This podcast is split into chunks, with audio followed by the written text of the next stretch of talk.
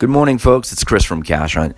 And it is Friday morning, and as promised yesterday, that we would be making a special announcement this morning about the 19th season of Cash Hunt that just kicked off two weeks ago in Philadelphia.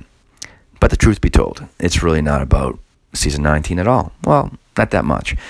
What it's about is that this upcoming September marks the 20th anniversary of the very first Cash Hunt game that took place in the North Shore here in Massachusetts 20 years ago.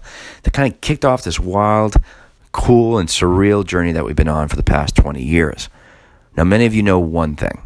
What we tend to do each and every season, primarily at the beginning of the season, is we try to reinvent the game experience. So it's new, fresh, and most importantly, unpredictable for our new players as well as our returning players that come back to us from past seasons.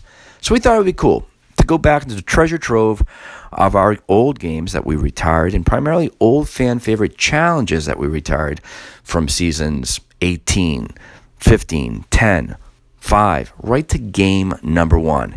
And we thought it would be cool to implement those old fan favorite challenges into these new versions for season 19. And these new versions that will have those old fan favorite challenges as well as these new ones that we tend to do will be around starting February 1st and go right through December 2020 to celebrate these 20 years of Cash Hunt. Now, I'm not going to tell you what challenges are out there because that would ruin the surprise. The new players out there, you probably are not going to recognize them for sure. But know that you're going to get a taste of the old and the new. And we'll mention that during the intros. But for our old players, players that have played this game quite a few times, you're definitely going to see these old challenges. These fan favorites are being put in there for a reason because we know that you guys enjoyed them. But we also tweaked them a little bit because there are some challenges that are from season two, season three, that are kind of old, but we decided to tweak them a little bit, a little bit with a tech aspect to it. So not only, as you always get, the physical game materials, but you're also going to get a little bit of a tech twist on them by using your smartphones to unlock some really cool secret challenges that are going to be embedded into these new retro uh, retro style, retro style games. The other thing that we're going to be doing is we're going to resurrect two old games that have not been around for a very long time. One game, which at one time was called Cash Hunt Challenge, took place in season two and season three. We're calling it Cash Hunt Retro because basically what it is is a game that is literally guerrilla style by using Polaroid cameras and implementing all the old challenges from that game. Challenges, quite frankly, guys, that have not been around for literally 17 years. So we're going to bring that back just for a limited time until December 2020. But the one that I'm really excited about is Cash Hunt Drive. Cash Hunt Drive is the very first game that we ever did. And that took place for the very first year of Cash Hunt.